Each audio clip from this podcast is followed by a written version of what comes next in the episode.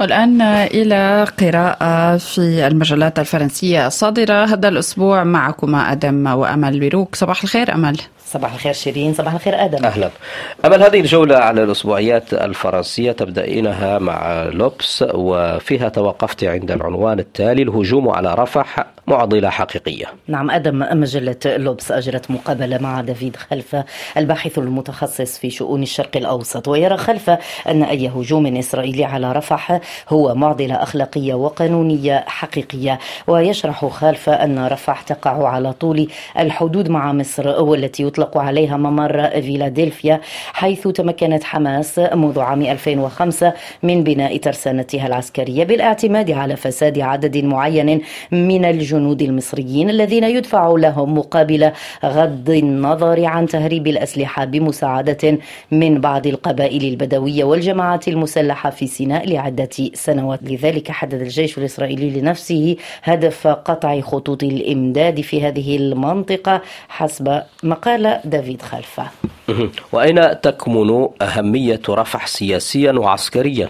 يشرح دافيد خلفة أن بقاء رفح بأيدي حركة حماس من شأنه أن يسمح لها بتصور البقاء السياسي والعسكري في القطاع وهو ما سيمكنها من إعادة بناء بنيتها التحتية السياسية والعسكرية وكذلك استعادة السيطرة تدريجيا على الشريط الساحلي الضيق ولذلك فإن هذه العملية حاسمة بالنسبة للإسرائيليين حسب الباحث الذي أوضح أن عدم تنفيذ الهجوم على رفح من شأنه أن يمنح نصرا استراتيجيا لقادة حماس الذين ربما يختبئون في أنفاق هذا المعقل الأخير ويستخدمون الرهائن كورقة دبلوماسية أخيرة مع الدولة العبرية.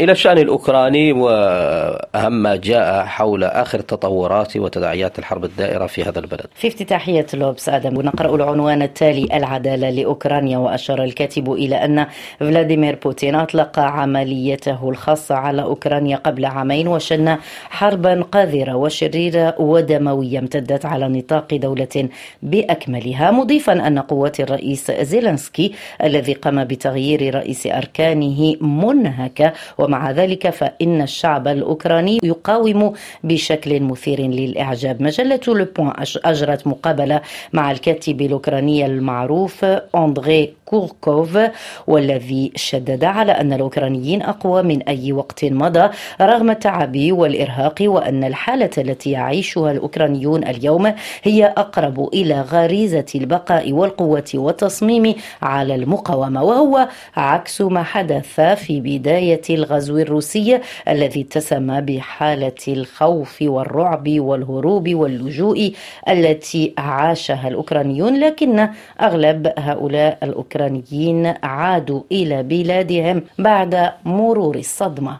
لماذا يقضي بوتين على خصومه واحدا تلو الآخر؟ هذا السؤال نقرأه في لوبوان نقرأه في المجلة أن المعارض الروسي أليكسي نافالني وصل معركته ضد فلاديمير بوتين رغم تعرضه لتسمم والسجن والنفي ويمثل موت نافالني فصلا جديدا في تطور النظام الروسي وسعي سيد الكرملين إلى تحويل التصفية الجسدية لخصومه.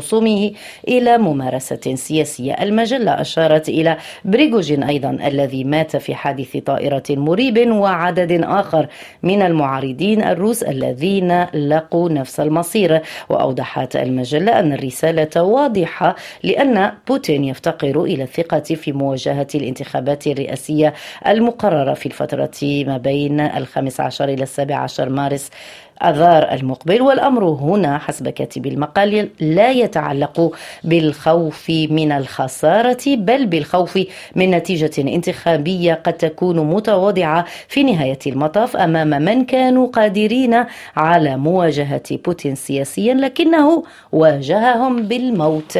إلى موضوع آخر أرمينيا والعنوان التالي في أرمينيا القدر الحزين للاجئين من ناغورني كاراباخ نقرأ هذا العنوان في مجلة الإكسبريس نعم آدم وهو عنوان ريبورتاج نشرته المجلة التي نقلت جزءا من معاناة اللاجئين الأرمن في عز هذا الشتاء البارد كما نقرأ في المجلة حيث يصطف العشرات منهم وسط الثلوج الذائبة أمام مبنى مدرسة مسيس للموسيقى والتي تم تحويلها إلى مقر لتوزيع المساعدات الإنسانية من قبل الاتحاد الخيري الأرميني. أوضحت المجلة إلا أن مئة ألف من سكان ناغورني كاراباخ فروا إلى أو فروا في الخامس والعشرين من سبتمبر الماضي إلى أرمينيا وتقول إنيسيا مارجريان مديرة المشاريع الإنسانية تقول إن الحكومة في أرمينيا لا تستطيع تغطية احتياجات هؤلاء اللاجئين بمفردها ولهذا السبب أنشئت أو أنشأت اتحادا من المنظمات الإنسانية التي تتولى تنسيق تنسيق أعمالها ولكن هناك نقص كبير في المواد وحاجة اللاجئين كبيرة جدا.